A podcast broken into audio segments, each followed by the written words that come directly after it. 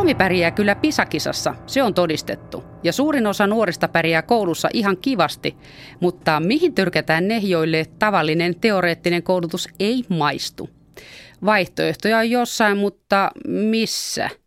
Ja niitä on aika vähän ja harvakseltaan ripoteltuna ympäri ämpäri, joten mistä hiivatista niitä löytää, jos tarvitsee? Ja miten koulupudokas onnistuisi tipahtamaan esimerkiksi pajakouluun tai pääsemään oppisopimuskoulutukseen käytännön ammattiin? Nehän on ne, mitä moni nuori haluaisi, mutta kun niitä ei ole tarpeeksi tarjolla. Koulunpenkin kulutusta vaan tarjoaa aikuiset, kun ne muka tietää muidenkin puolesta. Koulutuksesta tipahtaminen on semmoinen asia, että sen pitäisi kyllä kiinnostaa aikuisia, sillä usein yhteiskunnasta syrjäytyminen alkaa näkyä ensimmäiseksi syrjäytymisenä peruskoulusta. Vaikka Suomessa on poikkeuksellisen vähän peruskoulun kesken jättäneitä, niin silti jokainen tapaus on liikaa.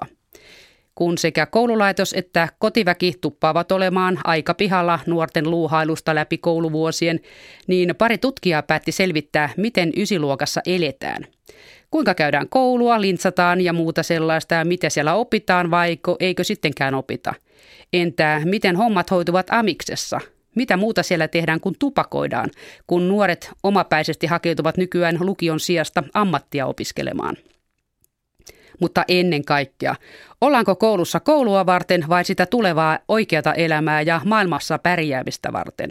Koulua on rukattu vähän väliä siihen tai tähän suuntaan – mutta onko kukaan koskaan selvittänyt edes sitä, missä nyt ollaan? Kuka tietää, mitä koulussa on hyvää ja mitä sieltä pitäisi muuttaa? Ja onko sillä tiedolla väliäkään, kun opetusviraston sedät ja tädit luulee ja suunnittelee koulutuksen luulojensa mukaan? Lähitunteja vähennetään ja niin sanottua itseopiskelua lisätään. Ja taas saatiin koulutusaikaa pidennettyä. Ja viisi siitä, meneekö tieto päähän ja tarttuuko osaaminen näppeihin.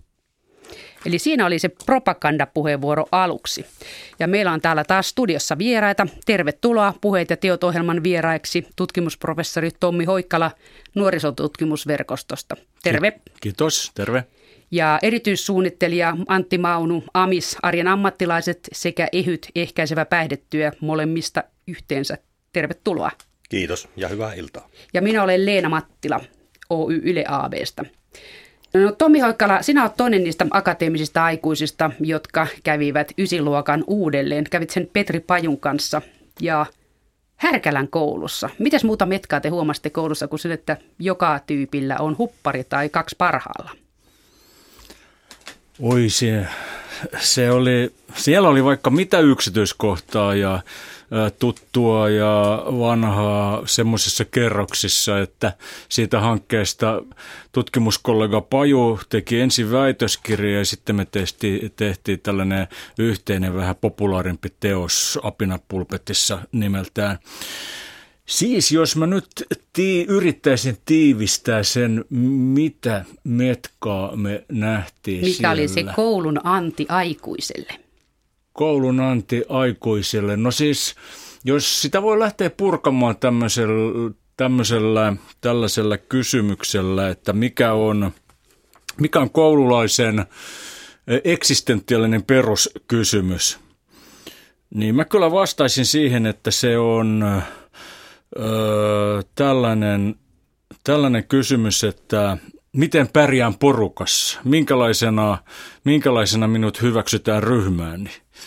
Ja tehdään tietysti sitten karkea jako, että on sellaisia oppilaita, jotka suuntautuu opetukseen, siis tähän viralliseen antiin, mitä on koulussa. Sitten on sellaisia oppilaita, jotka ei niin vahvasti suuntaudu, vaan ehkä suuntautuu enemmän siihen sähellykseen. Ja seuranpitoon. Seuranpitoon ja, ja hauskuuteen ja, ja tällaisiin, niin, niin nämä jo tekee sellaisen, sellaisen vähän monimutkaisemman yhtälön siitä, kuin että vaan vastataan näiden oppisisältöjen ja, ja opetussuunnitelmien läpikäyntien ja numeroiden saamisten näiden kautta. Että, että itse asiassa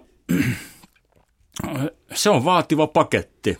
Ja jos ajattelee vielä tätä yhteiskuntaa, tämmöinen, mitenkä nyt Suomea luonnehtii tällainen niin jälkinokialainen – kuitenkin niin kuin teknologisiin sovelluksiin perustuviin työpaikkoihin, palvelusten tuotantoon, eurooppalaiseen niin kuin globalisaation, globaalissa kilpailussa pärjäämään pyrkivä suomalainen yhteiskunta, jolla on joku tietty työprosessi. Ja jollain tavalla tämä peruskoululaiset yhdeksännellä luokalla on niin kuin tämän, tämän todellisuuden kanssa tekemisissä, mutta se on valtavan välittynyt se, se todellisuus, monimutkainen ja haastava, jolloin tota, siinä tutkimusluokalla sitten tulee, tuli eh, vastaan tällaisia eh, tilanteita, joissa yhdeksännen luokan huhti-toukokuussa saattoi olla pari oppilasta, jotka ilmoitti meille tutkijasedille, että he alkaa nyt tsemppaamaan, että kun he on tämä yhteisvalinta vuosi. Ja yhteisvalintahan oli tehty jo silloin. Että tota, oli pihalla kuin lumiukot, no, vaikka piha, talvi on jo takana. Aika pihalla. Mutta tota, miten ne huppariteenit hyväksy pari setää sinne? Pitikö teidän pukeutua asianmukaisesti huppari ja farkun takapoli roikkuu Pi- puolessa välissä reisiä? Hyvin ne hyväksy. Ja se, se, se soljahtaminen tapahtui aika helposti oikeastaan aika nopeasti. Ensimmäisen, ensimmäisen tunnin jälkeen ensimmäisellä ruokatauolla ö, oppilaskollega Esa ilmoitti meille, että ei voi olla tyhmempää aihetta kuin tulla tutkimaan heitä, mutta aika nopeasti kyllä kävi näin, että he, itse asiassa he olivat ylpeitä meistä tutkijoita, että heitä ollaan tu- nimenomaan, että he olivat tu- tutkimuksen kohteita. No tämä hupparijuttu on silloin tosiaan, luokalla oli 22 oppilasta ja ensimmäisenä päivänä kaikki ei ollut paikalla, olisiko ollut 19 paikalla, 14 oli huppari. Siis se on käytännössä kouluunivormu siis tämmöiseen niin kuin yksilöllisyyteen panostavassa kulttuurissa. Niin kuin oppilaat vapaaehtoisesti verhoutuvat Univormu. kouluunivormuun. Että tuota, minä en ollut tietoinen tästä ja heti ensimmäisen päivän lopuksi niin syöksyin sitten tämän paikkakunnan halpahalliin ja sieltä 14 eurolla kourasin sieltä laarin pohjalta harmaan huppari, jota oppilaskollegat tuskin pitivät edes hupparina, mutta soljahdin joukkoon. Nää, pikkusen naamioituneena. No entäs sitten Antti Maunu, sinä olet erityissuunnittelija, olet kaivellut noita ammattikoulutouhuja. Suunnitteletko niihin koulutusta myös, kun kerran erityissuunnittelija? Kyllä suunnittelen. En ehkä niinkään opiskelijoille, vaan opettajille ja muille oppilaitoksen aikuisille. No miten siellä ammattikoulussa nykyään menee? Jotain hän on tehnyt oikein sillä tehdään varmaan muutakin nykyään, kun poltetaan tupakkaa, koska lukioihin ei ole enää niin tunkua, vaan no tunkua on ammattikoulu. Ja suorastaan sieltä putoo, siis kaikki ei mahdu, mitkä haluaa. Ja aikaisemmin se oli silleen, että sillä pääsi, kun käveli sisään. Joo, totta Tässä muutama on. vuosi sitten. Jossain määrin jo muutakin kuin tupakointia. Tuota, on olemassa aloja, joihin on paljon korkeammat keskiarvorajat amispuolella kuin lukioissa tänä päivänä. Mitä siellä tehdään? No, miksi mennään amiksiin? Sinä voi ajatella, että on kaksi puolta, että – on nämä hyötysyyt. Se antaa ammatin, tutkinnon ja vieläpä nykyään jatko-opintokelpoisuudenkin. Mutta kyllä se on ihan sama asia kuin peruskoulussakin, että ne on ensisijassa sosiaalisia yhteisöjä. Kuinka Miksi po- sinne mennään, niin on se, että siellä on muita ihmisiä, joiden kanssa pystytään olemaan tekemisissä. Kuinka paljon sinne mennään sitten kavereiden perässä, niin kuin minä aikana menin lukion, sen takia kun kaveritkin meni? No kyllä, ihmiset ja nuoret ihmiset varsinkin menee joka paikkaan toisten ihmisten perässä. Ihminen on sosiaalinen olento ja sehän on selvää, että sosiaalisista syistä siellä käydään. Onhan se hyvä plussa, että siitä saa sen ammatin ja tutkinnon, mutta tota, kyllähän se sosiaalisena ympäristönä on se varsinainen syy, miksi siellä käydään ja siellä viihdytään tai sieltä tiputaan pois, jos siellä ei viihdytä. No mä olin joku aika sitten semmoisessa porukassa, siinä oli eri-ikäisiä varmaan 20 ehkä nuorin siinä porukassa. Mä olin sitten sieltä vanhemmasta päästä. Niin siinä puhuttiin sitten koulusta ja siitä, että mitä sellaista koulussa on opetettu, mitä ei koskaan oikeassa elämässä tarvita. Että kuinka paljon koulu nyt on koulua varten ja kuinka paljon siitä on elämässä hyötyä. Ja matikassahan löytyy paljon koulumatikassa sellaisia asioita, mitä kukaan ei ollut tarvinnut. Derivaatta, logaritmi, integraali, bla bla bla. Mä nyt joudun käyttämään niitä opinnoissa, niin kuin laskettiin jotain pinta-aloja ynnä muuta tällaista biologian kenttäkokeiden jälkeen näytteiden tiheyksiä laskettaisiin ynnä muuta. Mutta suurin osa ei ollut hipassukkaan niitä koulun jälkeen. Ja sitten yksi nuori poika siinä sanoi, joka on mittakirvasmieheksi valmistunut just tästä oppisopimuskoulutuksesta, niin kyllähän niitä käyttää melkein viikoittain, kun laskee jotain ja siis se oli ihan pitkän matikan, lukion pitkän matikan juttuja, mitä se oli laskeskellut siinä niillä teoriatunnella, mitä niillä oli siellä koululla. Ja enimmäkseen se oli Raksalla töissä sen koulutuksen ajan. Tota... Niin tota, kuinka paljon siinä on sitten jossain nykyään matikassa tai englannissa tai jossain tämmöisessä eroa, että luetko sä ne amiksessa vai lukiossa? No, jaa. Kyllä Amiksissa opetus on paljon enemmän käytäntöpainotteista, mutta onhan siellä myös nämä niin sanotut yleissivistävät aineet eli attoaineet, joissa on niin kieliä niin ja matikka. matematiikkaa ja niin edelleen.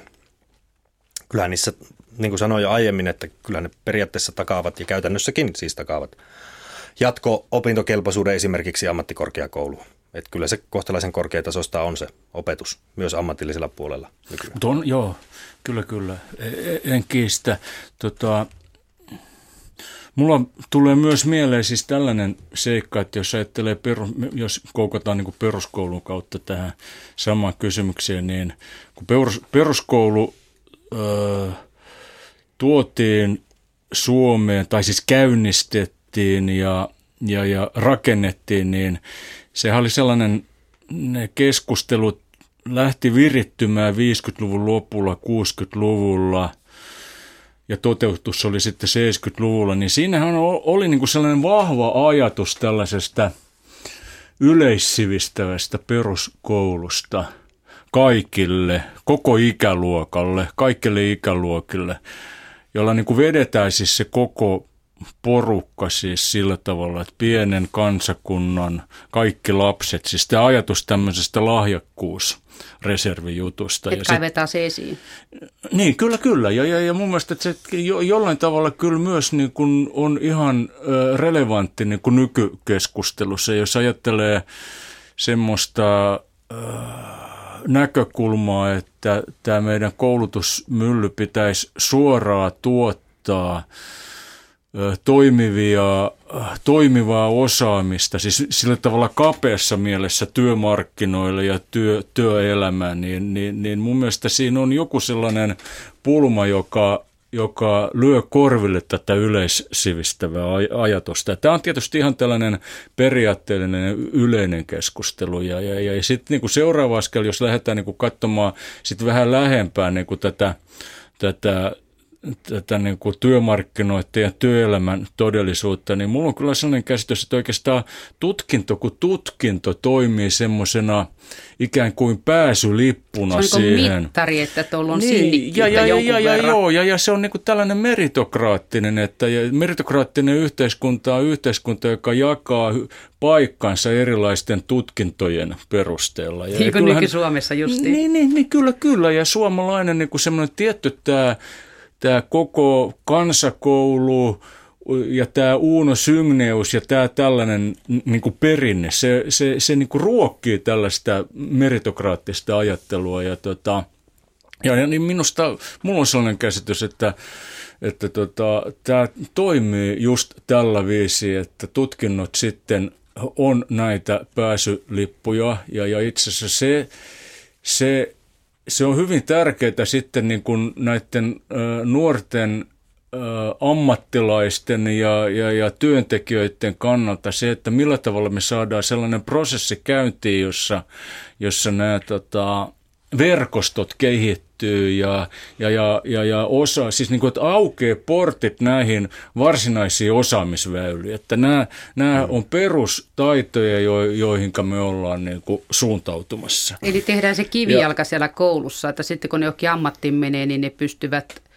rakentaa ja, sen kivijalan se, päälle. Ja, niin, ja, ja se koskee kyllä lukiota ja, ja, ja sitten ammattikorkeakouluja ja korkeakouluopintoja, yliopistoja, yli, yliopisto-opintoja ihan samalla viisi. Että mm. et, et, et se tutkinto, se on niin kuin sellainen. Ja, ja, ja, ja sitten niin kuin, että ylipäätään meidän sitten, niin kuin, että jos ottaa tällaisen, siirretään tämmöisten isojen periaatteellisten keskustelujen tasolla, niin silloin me pohditaan tällaista niin kuin teoria-käytäntösuhdetta.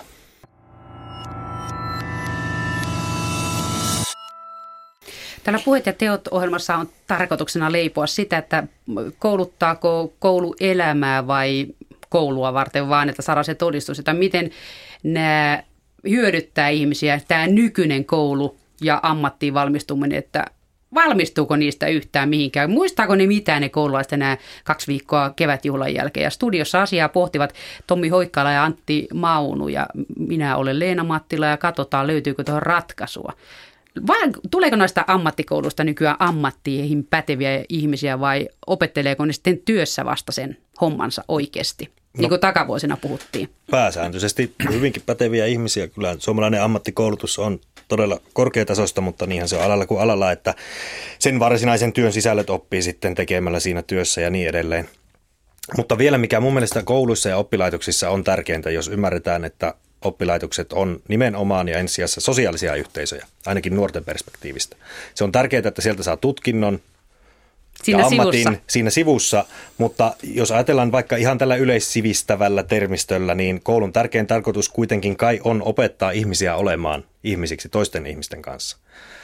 Ja nämä on juuri niitä taitoja, niin kuin Tommi jo alussa sanoi, että kaikista tärkeintä yläkoululaisille on se sosiaalisen paikan etsiminen ja löytäminen. Ja sitä taas ei ole merkitty mihinkään opetussuunnitelmiin, ei kirjoihin eikä kansiin, eikä sitä juuri opettajan koulutuksessakaan puhuta. Ja tämä on mun mielestä hyvinkin vakava puute, että nämä sosiaaliset taidot, sosiaaliset valmiudet, joita koulussa oppii tai on oppimatta, niin nehän on se kivijalka varsinaisesti myös siihen tulevaan työelämään. Arkimedeen lait, verpien sijamuodot tai ammatillisella puolella vaikka autopellin taivuttaminen, totta kai ne on tärkeitä sisällöllisiä taitoja, mutta me ei tiedetä, miten autopeltiä taivutetaan vaikka 25 vuoden päästä. Se me tietää, että meidän täytyy tulla toistemme kanssa toimeen 25 vuoden päästä. Ja kaikki lähtee siitä, että osaa olla ihmisiksi. Kyllä. Ja se on mun nähdäkseni myös opettajien tärkein tehtävä opettaa oppilaitoksissa. No Tomi Hoikkala, kun sinä siellä koulun penkillä istuit, niin miten se näkyy opettajien työskentelyssä, että ottaako ne huomioon tätä porukan merkitystä? Et kun puhuit tuossa kirjejulkaisutilaisuudessa että Matti Koskenniemestä, joka jo 50-luvulla ja sitten viimeksi vielä vuonna 1982 sanoi sitä, että tajutkaa nyt hittoviekö siellä opettajan koulutuksessa, että sillä on merkitystä, miten se ryhmä toimii ja miten se ryhmän sisäiset suhteet toimii ja miten se Maikka Ressukka ymmärtää edes, että se luokka muodostuu yhdestä viiva seitsemästä ryhmästä tai klikistä. Matti Koskeniemi jo, jo 40-luvulta lähtien nuorena tutkijana paneutui niin kuin tähän ö, oppimisen sosiaaliseen ulottuvuutta ja korosti tätä toverustumisen merkitystä ja haasto sen ajan kasvatustieteen tutkijoita ja opettajia katsomaan ja miettimään äh, oh, tota, mm, luokkia tämmöisten ystäväryhmien koosteina ja, ja, ja, ja, ja näkemään sen koosteen nimenomaan tällaisena pedagogisena kysymyksenä, joka tarkoittaa sitä, että millä tavalla tämä ryhmäytymisen erilaiset ja ryhmissä olemisen ja kaverisuhteissa ja kaveripareissa ja missä muodostelmissa he ovatkaan on myös sellainen asia, jota opettaja voi hyödyntää niin kuin omassa opetuksessa. Ja minulle kyllä jäi sellainen käsitys, että, että yläkoulu, joka perustuu tähän aineopetusjärjestelmää ja, ja, ja ainedidaktiikkaa, jossa taitavat, taitavat aineopettajat huolehtii siitä opetuksesta, että se, tämä ryhmäpuoli ei ole mitenkään tämmöisenä niin kuin tietoisena pedagogisen resurssin kysymyksenä, että ja siihen sitten syntyy syntyy opettajien, just nimenomaan aineopettajista, kun on kyse niin kuin heidän omien kokemusten ja, ja, ja luonteittensa ja, ja, ja toimintatapojen perusteella. Niin kuin ihan kullekin sellainen persoonallinen tapa tapa hyödyntää sitä. Toiset hyödyntää sitä paremmin kuin toiset, mutta niin kuin meidän Pajupetrin kanssa meidän pointti nimenomaan olisi se, että kaivettaisiin esiin tämä, tämä Koskeniemen perspektiivi ja katsottaisiin systemaattisesti tästä näkökulmasta, koska tämä liittyy myös myös niin kuin hyvin moninaisella tavalla koko tähän, tähän, tähän maisemaan ja näkymään, mikä aukeaa näihin, näihin luokkiin. Ja, ja tota, mm, jotenkin se on semmoinen asia, jota, jota ei oikein olla Noteerattu. Niin, niin note, eikä niin kuin systemaattisesti hmm. a- ajateltu, että, että mikä se on. Että se tuntuu olevan sellainen, sellainen automaattinen, sellainen jonkinlainen sosiaalinen voisiko puhua jostain tästä toisesta luonnosta, että se vaan on olemassa siellä. Lajityypillistä niin, niin se on isolle vält- apidalle nimeltä homo sapiens. Joo, se on välttämättömänä pahana ja, ja, ja tota, siihen niin kuin sitten eri opettajat sopeutuu e, e, eri tavalla. Ja sitten tietysti niin kuin, äh, jotkut ottaa tämmöisen äh, narratiivisen tarina kertomisotteen, viitsi avautua myös itse omasta elämästä, toimia niin kuin ylisen opettajan roolin aikuisena, osa olla kiinnostunut näistä koululaisista 15-16-vuotiaista, siis ihmisinä ja lapsina, joilla on niin kuin oma, oma juttu. Se jää tunnin jälkeen juttelemaan, on kiinnostunut. Tällaista ihan niin kuin tavallista. Niin kuin normaali niin elämää. Joo, no, joo, joo, siis ihan ikään kuin toimitaan ikään kuin ihmiset. Joo. Että kai eri-ikäiset niin kuin tässä kouluyhteisössä. Sitten on ihan oma ulottuvuus tämä näin, että kun nämä lapset ja oppilaat säheltää niissä keskinäisissä kuvioissaan, sekä hyvässä ja pahassa. Että et, et, et kyllä niin kuin tämä on, siellä on niin kuin paljon, paljon aluskasvillisuutta olemassa. Ja mä luulen, että amiskuvio on vähän niin kuin samantyyppinen. Ja tämä, niin kuin, että tämä on tämä pedagoginen kysymys sitten. Että, että, ja mä olen nuorisotutkija, sosiologi, en kasvatustieteilijä, niin mun on hirveän vaikea sanoa, että ikään kuin, että et, ja siirtyy sille seuraavalle askelmalle ja ikään kuin lähtee hahmottamaan sitä, että mitä se sitten konkreettisessa mielessä tarkoittaa sen niin kuin pedagogisena kysymyksenä, että miten pitäisi muuttaa opettamista, miten pitäisi muuttaa oppimisympäristöä. Mutta se ei mun mielestä, se ei mulle oikeastaan kuulukaan, että tämä meidän tutkimus on tietynlainen sellainen, yrittää olla kasvatustieteilijöiden suuntaan ja kansalaiskeskustelijoiden ja asiantuntijoiden ja kaikkien ihmisten suuntaan, jotka on kiinnostunut koulusta ikään kuin sellainen, että että et, et, hei, että täällä on tämmöinen, että mitäs tehtäisiin, mitä mm. pitäisi tehdä, koska siellä on paljon, paljon niin kuin mahdollisuuksia hyvällä, hyvä, hyvään perustaan. Antti Maunu, mm. sähän olet koulutusta suunnittelemassa niille opettajille ja Kyllä kouluille justi, niin kuinka otetaan siellä huomioon sitä tästä no, eteenpäin kaksi, vai nyt jo? Kaksi asiaa, mitä me EHYT ryn amistyössä ajetaan, on ensinnäkin tota, opettajan koulutus. Opettajan, niin kuin ollut puhetta, niin tietyssä mielessä opettajan tärkeimmistä taidoista on nimenomaan ryhmän ohjaamisen taito. Jos opiskelijat muodostaa hyvän ryhmän, jossa kaikilla on hyvä, arvostettu, turvallinen paikka, niin koulunkäyntimotivaatio lisääntyy, oppimistulokset paranee, läpäisyt tehostuu ja vielä mitä, jopa niin kuin, se ehkä se sosiaalisia mielenterveys- ja päihdeongelmia. Tutkimuksista ja kliinisestä kokemuksesta tiedetään se, että tota, Tärkeimpiä syitä tänä päivänä päihde- ja muiden sosiaalisten mielenterveysongelmien taustalla on yksinäisyys, irrallisuuden ja ulkopuolisuuden kokemukset. Ja oppilaitokset on tuhannen taalan paikka yhteiskunnan järjestää kaikille, koko ikäluokalle näitä kokemuksia. Ja tämä on aikuisen vastuulla, niin kuin kaikkien muidenkin asioiden opettaminen ja muista asioista huolehtiminen. Opettajan koulutukseen tämän tuominen on hyvin tärkeää. Meillähän on olemassa kokonainen ammattikunta, yhteisöpedagogit tai nuorisotyön puolella on hirvittävän paljon puhuttu tätä tota, ryhmän merkitystä ja ryhmän ohjaamistaitoja on kehitetty. Se ei ole mikään mystinen ominaisuus, joka joillain vaan on ja toisilla ei. Niin kuin Tommi sanoi, niin usein se menee siihen, että toisilla opettajilla on hyvät valmiudet ja motivaatio, ja meillä on valtavasti opettajia. Kyllä varmaan suurin osa opettajista sen jollain tavalla ottaa ja haluaa, ja osaakin ottaa huomioon. Mutta koulutus tai tämä tota, opettajilla on myös työsopimuksen tuoma täysi oikeus olla ottamatta sitä huomioon. Sitä ei edellytä työnantaja ja sitä ei myöskään, niin kuin jo sanoin, niin tuolla opettajan koulutuksessa juuri opeteta. Mitäs mieltä olette semmoisesta niksistä, kun olin joskus nuorena alaasteella opettamassa vitoskutosia ja koulun rehtori sanoi, että se, mitä se ennen kaikkea edellyttää opettajilta sijaisiltakin, on se, että niillä on järkeä ja sydäntä ja sitten ihan turha mennä roolin tai opettajan pöydän taakse piiloon. Et seisoo ihan reilusti omana ittenään luokan edestä. Ja mun mielestä se oli hirveän hyvä neuvo, että elää meidän roolin taakse piiloon, kun siellähän sitten kökit eläkkeelle asti. Aika orpo olisi varmaan.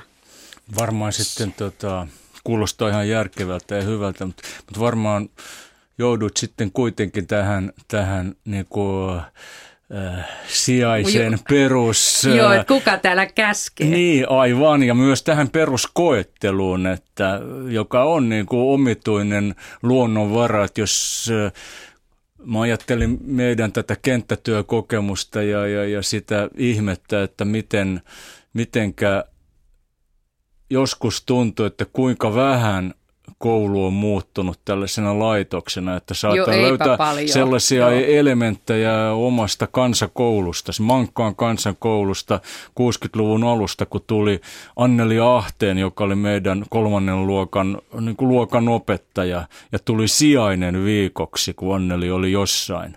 Niin vieläkin muistan, kuinka me koeteltiin tätä sijaista.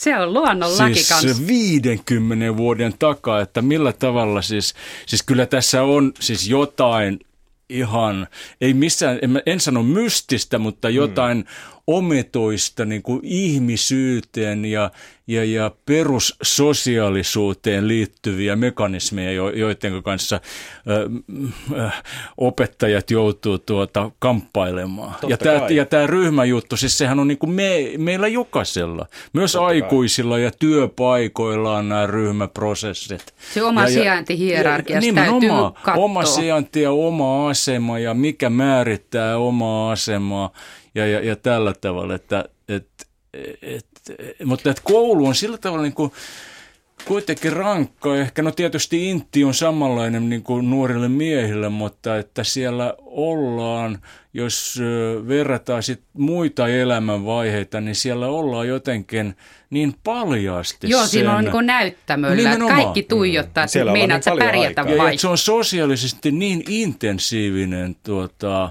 asetelma, kyllä, että kyllä. onko sellaista samantyyppistä asetelmaa myöhemmissä elämänvaiheissa. Että Harvalla työpaikalla esimerkiksi on. Ihmiset ei tunne toisiaan niin hyvin sitten työolosuhteissa. Mm. Tuo on ihan hyvä vertaus tuo työyhteisö. Luokkahan on tai opiskelijaryhmä on opiskelijakoululaisen työyhteisö. Ja samalla tavalla kuin esimies on vastuussa siitä työporukasta, niin opettaja on vastuussa sitten siitä omasta ryhmästään.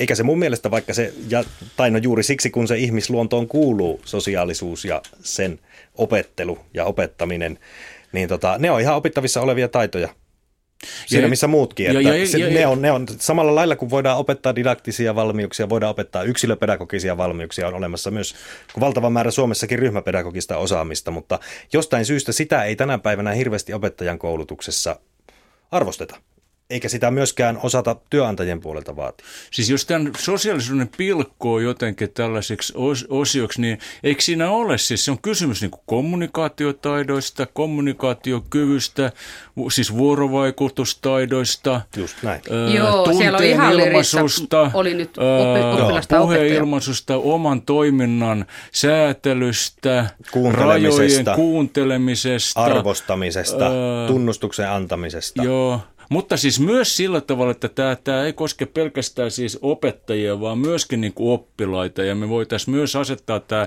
kysymys se, sellaisena, että millä tavalla, millä tavalla niin kuin, äh, tämä koko koulutusmylly paneutuu niin kuin tällaisten taitojen. Että siis kun vähän aikaa sitten mietittiin sitä, että mitä koulu opettaa, niin kyllähän se opettaa niin kuin – tämmöisiä. Ei vaan siis se opettaa myös siis tämän epävirallisen, tai totta paperitietoa mm. myös, mutta siis mä yritän tavoitella tätä, että tämän virallisen ö, opetussuunnitelmien mukaisen juttujen lisäksi tuottaa niin kuin tällaisia metataitoja. Niin ihmisenä luulen, olemista Joo. porukassa ja, ja, niin, niin, ja, ja just, että niin kuin tähän ei ole tarpeeksi paneutunut ja, ja, ja, ja vielä hakisin niin kuin, tällä puheellani tällaista ajatusta, yritän saada kiinni tästä, niin, konfliktin käsittely- mm. ja ratkaisutaidoista. Mm. Mm.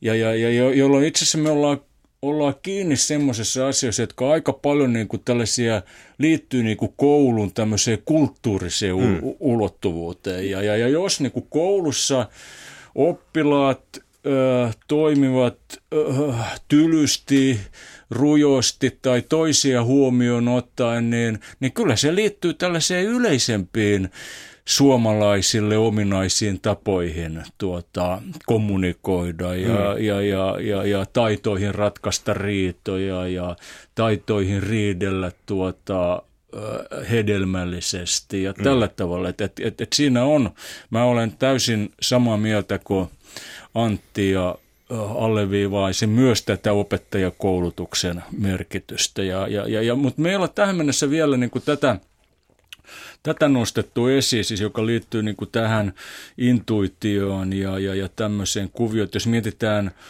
nyt peruskoulua vielä, siis ä, ala-astetta ja yläastetta, että kuinka jotenkin intuitiivisesti ja työkäytäntöjen kautta mm. luokan opettajille, kun he ovat sen luokkansa kanssa, no kyllä sielläkin on valinnaisaineita alakoulussa, mutta pääsääntöisesti heillä on kokonaisvaltaisempi vastuu niistä yksittäisistä oppilaista kuin yläkoulussa, joka on tämä ainejärjestelmä. Ja mä en tunne äh, tätä ammatillista koulutusta niin hyvin, mutta oletan, että se jatkuu myös samantyyppisesti, että siellä... On se ainevetosta se niin, opetus. Niin, että se on hyvinkin. ainevetoinen. Ja, ja tämä on, Virallisesti, mutta joo. se epävirallinen puoli, niin kuin sanoit, ehkä voi sanoa, että se mitä me Ehytin amistyössä ollaan tekemässä on nimenomaan, pyritään tekemään näkyväksi sitä epävirallista puolta ja tarjoamaan kaikille opettajille ne samat valmiudet, jotka näillä motivoituneilla ja valveutuneilla niin, hyvillä ryhmän ohjaajilla jo on. porukassakin leviäisi. Juuri näin. Ja pyritään tekemään sitä myös koulutuksen järjestämisestä vastaaville tahoille, juuri näille virkamiehille ja rehtoreille ja koulutustyönantajille. Tiettäväksi näitä asioita ja mitä kaikkea hyvää siitä seuraa, jos ryhmät toimii. Tässä puheet ja teot ohjelmassa voitaisiin puhuda myöskin sitä, että Tommi Hoikala kritisoit sitä ikärajaa, missä ala-asteelta luokan opettajan helmoista siirrytään yläasteelle isompaan kouluun, isompaan ryhmään ja vieraiden ihmisten ja vieraiden opettajien kanssa, niitä opettajiakin on joka aineeseen erikseen. Niin, Kutosesta seiskaan. Mikä siis... järki tässä ikärajassa on, on pistetty tuohon kohtaan, kun niillä mukuloilla on murrosikä. Niin. Ja, ja siinä Eikö se ole hiukan sellainen... heikosti valittu aika? No siltä näyttää ja, ja näyttää siltä, että tuota, ei sitä ole niin kuin mietitty tällaisena pedagogisena. Tai jos se on ö, mietitty tällaisena pedagogisena ratkaisuna, niin ehkä siinä on ajateltu nimenomaan, että tämmöisellä järjestelyllä nimenomaan pyritään itsenäistämään lapsia ja, ja nuoria ja siirtämään, niin kuin, että se on, se on instituutio tuottaa ja päättää sen, että mikä on lapsuuden ja nuoruuden raja. Mm. Ja, ja tota, nämä tarinat ja kertomukset seiskaluokan syksystä, jo, jo, jo, jo, joissa tota, keväällä vielä äh, tota, erilaisissa koulupihaleikkeissä tiimeltäneet lapset niin kuin siirtyy tähän, tähän rajan isojen toiselle, kouluun. niin isojen mm. kouluun. Niin, niin se on ikään kuin instituutio, joka tu- antaa sen. Mm sen, että, että, että onko siinä mietitty. Ja jos niin kun peruskoulutoteutusta katsoo silloin aikanaan, niin, niin äh, Antti Lappalaisen väitöskirja taistelu peruskoulusta vuodelta 1984 tai 1985, niin hänen dokumentaationsa mukaan oli kysymys puhtaasti äh, äh, kansakouluopettajien, kansalaiskouluopettajien ja oppikouluopettajien äh, oppituntimäärien ja jakamisesta. tarpeiden ö, jakamisesta ja yhteensovittamisesta, jossa skabassa sitten kansalaiskouluopettajat hävisi. Eli se on tämmöinen tuota, hallinnollinen. Niin, hallinnollinen. Mm. Mutta se on sitten kiinnostava juttu. Luen just tätä äh, Kjell Uwe Knausgårdin taistelun teoksia ja aloitin sen kolmosesta, jossa nimenomaan tämä, tämä tota, norjalaispäähenkilö, kertomuksen päähenkilö muun muassa tekee tämän siirron kutosesta seiskaa. Ja, ja mulla on sellainen intuitiivinen käsitys, että, että että niin kuin, tämä on ainakin pohjoismainen käytäntö, vähän samantyyppinen, että se tapahtui silloin.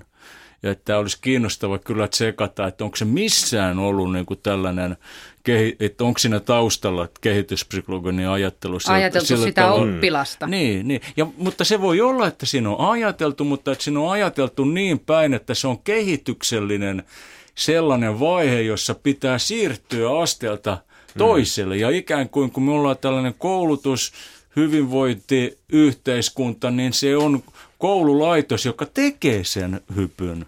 Onko tämä just sitä kasvatustieteen ylivaltaa, kun kasvatustiede jyrää kaiken, että eihän opettajan koulutuksessa ole kasvatusbiologia eikä kehitysbiologia eikä mitään tällaista riittävästi, eikä varmaan pedagogiikkaakaan riittävästi, koska osalla porukkaa menee hermot siellä luokkatilanteissa, eikä niillä ole mitään työkaluja, miten ne tosiaan niin sanotusti ottaa sen tilanteen hanskaansa. Mutta kasvatustiedettä, sitä kasvatettiin se pakollinen määrä aprosta kumuun, eli 15-35 opintoviikkoa.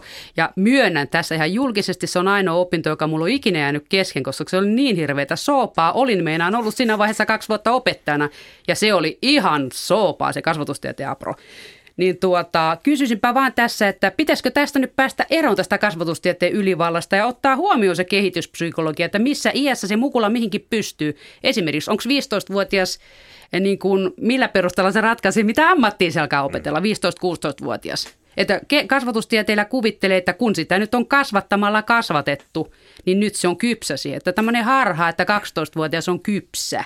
Kun on kunnollisen vastauksen antamiseksi, pitäisi vähän tsekata sitäkin kenttää enemmän, että mikä se on se todellinen Kokeile lukea kasvatustieteen aproides. Opettaja, opettaja, tai mehän voitaisiin tehdä samantyyppinen tutkimushanke kuin tota, että oltiin, oltiin Härkälän, Härkälän tota, yläkoulussa yksi vuosi, niin mennään nyt niin kuin opettaja. No joo, näinkin voidaan, se on, ja sehän on niin kuin suunnitteilla, valmistella, mutta myös opettajakoulutus, tämmöinen katsoo sitä opettajakoulutusta, että miten se rullaa. Mm. Siis ei tämmöisenä niin kuin EU-arvio tai, tai mikä tahansa evaluaatiotutkimus siellä käydään mä tarkoitan tällainen hallinnollinen evaluaatiotutkimus, niin siellä käydään, tehdä, auditoidaan. Joo, siellä auditointi on sellainen sana, auditoimassa käy, käy tuota, yhden iltapäivän tai puolitoista päivää. Ja, Sitten ja, ja lausunnon tavalla. Joo, kyllä, tasosta. Kyllä. Ja, ja sillä tavalla, ja varmasti niin kuin opettajakoulutuksen Kyllä mä uskon, että siellä on ihan pätevää jengiä ja, ja, ja, ja tota, he, he tietää, mutta Mut ne menee sen opintosuunnitelman mukaan, ne, mikä ne, on ne, ylhäältä ja, annettu ja, sielläkin, että joka paikassa on ylhäältä teoreettisin perustein annettu opintosuunnitelma ja herää kysymys, koska ne opettajan kouluttajat on viimeksi olleet itse luokassa. Hyvä kysymys. Että onko, niillä, onko ne olleet kysymys. ikinä koskaan? Mun mielestä pitäisi olla semmoinen juttu, kun sairaanhoidon opettajilla jossain oppilaitoksessa, missä myös olen ollut opettajana, niin siellä tulee sairaalasta – oikeasti sairaalatyötä tekevät sairaanhoitajat opettajiksi, että ne ottaa välivuoden sairaalasta tai kaksi tai kolme ja menee takaisin. Että siellä ei opeteta mitään 60-luvun teorioita, vaan 2010 käytäntöjä. Mm. Mutta tämä on ihan unohtunut tässä opettajan koulutuksessa ymmärtääkseni, ainakin lopputulos vaikuttaa siltä. Niin, eihän kasvatustieteessä ja opettajan koulutuksessa sinänsä mitään vikaa ole, mutta se on soisi, että siellä, soisi, että siellä olisi painotukset kohdallaan. Se, mitä me ollaan molemmat tekemässä, mäkin on tutkija itse koulutukseltani ja taustaltani sosiologi, niin ikään kuin Tommi, että se mitä me, meidän ammattikunta yrittää kovasti tehdä, niin on tavallaan tuoda näkyväksi sitä, mitä siellä oppilaitoksessa tapahtuu. Me ollaan ikään kuin tulkkeina tämän kentän ja sitten päätöksenteon ja koulutussuunnittelun ja niin edelleen välillä. Mutta tämä onkin kiinnostava tällainen tiedonpoliittinen kuvio, että jos katsoo niin kuin tällaista etnografista koulututkimusta ja, ja, ja siis suomeksi kenttätyöhön niin osallistuvaa havainnointiin perustuvaa koulututkimusta. Niin, katsoo koulua sisältäkin eikä ulkoapäin vaan. Niin, mm. ja, ja jota tehdään ja jota on tehty Suomessa viimeisen kymmenen vuoden aikana, niin, niin se on pääsääntöisesti – sosiologien ja nuorisotutkijoiden tekemää. Kasvatustieteessä Joo. kyllä on, mutta jos otetaan niin kuin volyymeja kokonaisuudessa, niin aktiivisimpia tällä kentällä olleet sosiologit. Mutta ne on ja, ihmisten kanssa tekemisissä, ja, ja, ja, kasvatustieteellä on paperin se nimenomaan on kiinnostava asia, että mitä, ja herättää, herättää minu, minussa niin kuin kysymyksiä, että mitä, mitä siellä kasvatustieteessä niin kuin tehdään, että, että miten, miten se on niin eriytynyt. Siis kysymyshän on myöskin niin, niin kuin metodi valikoimasta, kysymys on tuota työjaosta ja jokainen tieteenala on omalakinen, joka muodostaa omat kysymyksensä, mm. joka niin kuin, jolloin voidaan, ja tämä kritiikki ei ole mä en tarkoita tällaista destruktiivista kritiikkiä, vaan nämä ehkä niin kuin tällaisena... Kehittävää. Na, niin, mm. ja tällaisena ehkä vähän niin kuin idealististyyppisenä ja ehkä vähän myöskin naiveina kysymyksenä, että mitä tämä on, että minkä takia jos, minkä takia tarvitaan sosiologia tekemään kenttätyötä. Et tietysti mm. mielessä, jos asetetaan kysymys niin kuin opetusympäristöjen kehittämisestä. Ja, ja opetus... psykologit tutkii sitä kanssa. Niin, niin mm. että et missä, ja, ja, et, et, et, ja, ja, ja, vai kertooko tämä sitten niin kuin sosiologien ja, ja, ja nuorisotutkijoiden niin kuin metodisesta kehittymättömyydestä, että he vielä on tässä niin kuin välittömän vuorovaikutuksen tämmöisessä ikään kuin mm. aitouden autenttisuusharhassa, että menkää sinne kentälle ja katsomaan. Ja että, ja että jos ajatellaan, mä voisin kuvitella, että teknologian avulla erilaisten valvontakameroiden tai siis erikoiskameroiden avulla voitaisiin niin kuin pistää näihin laboratoriomaisin äh, luokkahuoneisiin ja dokumentoida vaikka kymmenestä eri pisteestä se, se, se oppitunnin vuorovaikutus. Mitä siellä tapahtuu Mitä siellä ta- a, nimenomaan, niin kuin laboratorionomaisesti. Ja he, he, he, he sitten voisivat kumota kumota niin kuin nämä, nämä teesit, mitä me sosiologeina olemme. Et mä luulen, että jos heidän kanssa niin päästäisiin vuorovaikutukseen ja keskusteluun, niin siinä on tällainen näin, että, ja että itse asiassa, että, että, että sosiologit tai Petri Paju ja minä, että me ollaan niin kuin tämmöisessä, että me ollaan 50-luvulla, me ollaan niin kuin Koskenniemen, tieteen kehityksen 50-lukulaisessa vaiheessa. Me ollaan Suomen, tämä, tämä Koskenniemestä kun puhuttiin, niin yksi hänen teoksesta oli 52. Hmm. Me olemme niin kuin Pajun kanssa Suomen olympialaisten aikaa. Mä en ollut vielä syntynyt silloin, mä synnyin 53. Mutta tota, tässä kun, jos nyt verrataan sitä, että onko se tieto ihan oikeata tietoa vai jotain nettikyselykaavakkeita tai rastiruttuun kyselykaavakkeita, tehdään PISA-tutkimuksia, missä pärjätään hyvin ja sitten kouluterveyskyselyissä saadaan niitä ja näitä tuloksia. Mutta kun itse muistan vielä sen ajan, kun olen ollut koulussa ja tiedän sen, että jos niitä porukalla täytetään niitä kaavakkeita, niin se menee kyllä huumorin puolelle aika usein. Niin kun teillä on nyt käytännön kokemusta, olette ihan käynyt katsomassa niissä kouluissa paikan päällä, niin miltä se näytti siellä paikan päällä, että täyttääkö niin niitä ihan vakavalla naamalla? Niin sanotaan, niin vuorovaikutusta ainakaan ja ryhmädynamiikkaa on äärimmäisen vaikea rastiruutuun menetelmällä tutkia, että kamera käy vielä. Ehkä Tommi ajattelee, Tommilla on tämmöinen moderni tieteisusko, että kamera aina ihmisen voittaa. Ei mutta tuota...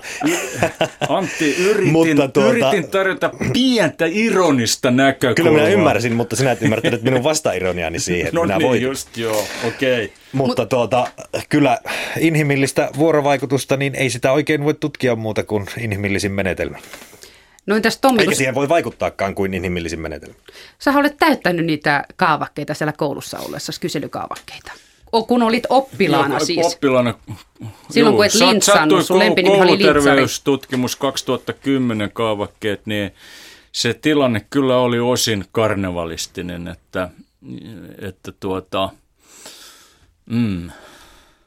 No tämä on metodikeskustelu kyllä osittain tietysti ja, ja siis, siis äh, että ehkä, mitä menetelmiä niin, niin, käytetään joo, ja, tai ja, ei on, käytetä. Ja, ja ehkä on myöskin niin kuin tämmöisestä ihmiskuvasta, kunkin niin kuin tutkimusalueen ja tieteen alueen niin kuin ihmiskuvasta ja tämmöisestä, ja, ja onhan sosiologian sisällä hyvin monenlaista, mm. mutta että siis tällainen, mitä mä olen harrastanut, jo nuorena tutkijana tein, tein tota osallistuvaa havainnointia jengissä ja, ja, ja sillä tavalla, mutta että, että, että ehkä se on niin kuin, ja, ja mun ajattelu on läpi, mun, kun on 30 vuotta toiminut nuorisotutkijana, niin mua on aina elähdyttänyt sellainen ihmiskuva, jossa mä pyrin niin kun katsomaan ja näkemään ihmiset ryhmänsä jäsenenä mm. ja sosiaalisena olioina.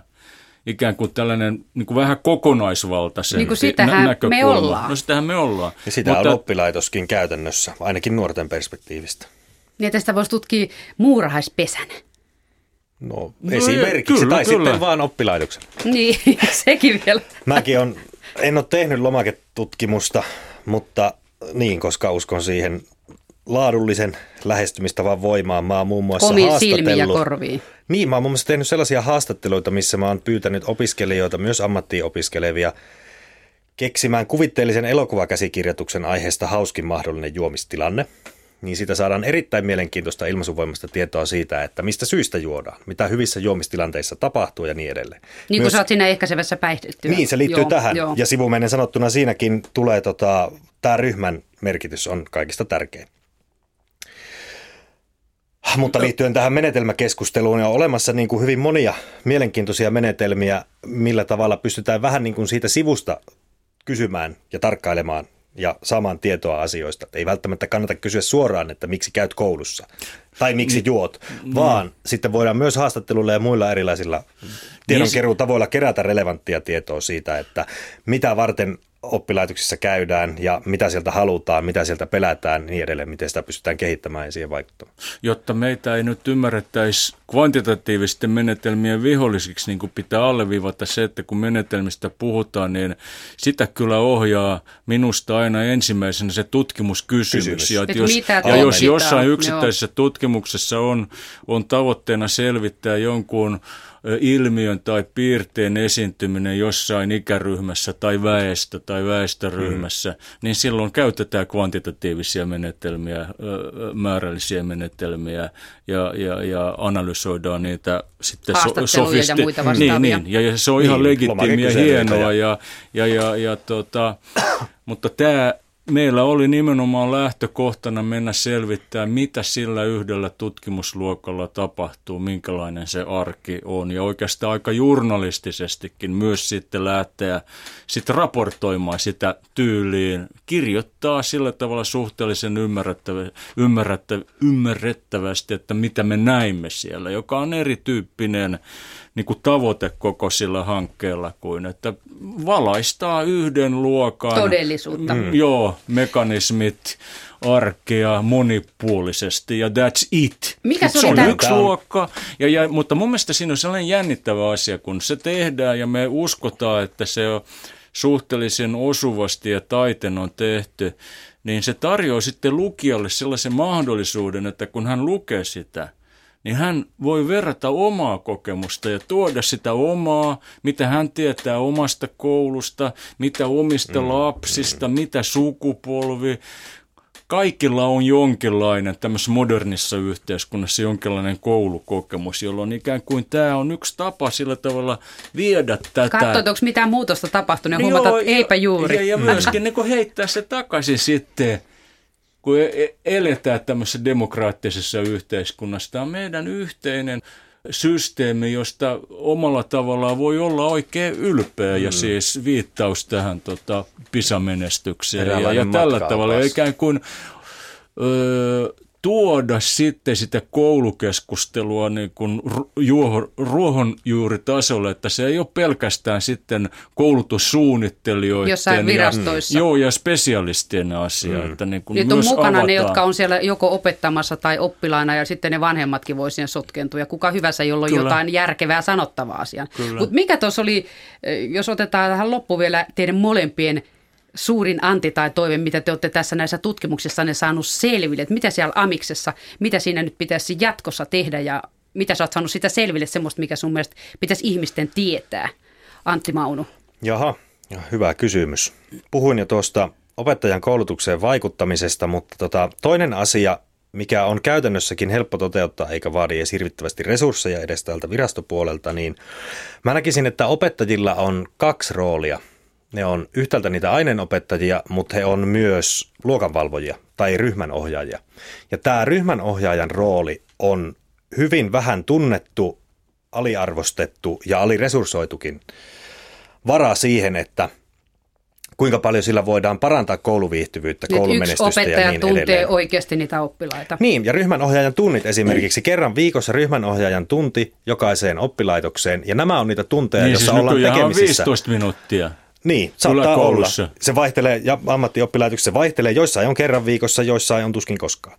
Et tota, nämä on niitä tilanteita, missä opettajat nimenomaan pystyy olemaan ihmisenä ihmisille, ihmisenä ihmisille tai aikuisena nuorille. Ja niissä pystytään rakentamaan sitä ryhmää. Ryhmäytyksestä puhuu Tommi jossain vaiheessa. Ryhmäohjaajien tuntien kautta voidaan sitä ryhmää ryhmäyttää jatkuvasti koko opintojen ajan. Tämä on mun mielestä sellainen niin kuin käytännöllinen ratkaisu aika moniin ongelmiin, mitä sosiaalisessa mielessä oppilaitosympäristössä on, ainakin ammatillisella puolella ja uskon, että myös yläkoulussa. Miten se on Tommi Hoikkala yläkoulun tilanne? Mitä siellä pitäisi tehdä? No tässä me ollaan ytimekkäästi. s- samaa mieltä. Siis meidän kirja Opinan pulpetissa päättyy tämmöiseen lukuun, jonka nimi on Luokanopettaja yläkoulu, joka on itse asiassa just sama, mitä Antti äsken esitti. Mutta senhän voi toteuttaa. Se on myös niin kuin tällaisen otetaan, otetaan niin kuin organisatorisen ja pedagogisen mielikuvituksen haasteeksi. Sen voi toteuttaa hirveän monella tavalla. Se ei välttämättä merkitse yhdenkään lisäviran perustamista.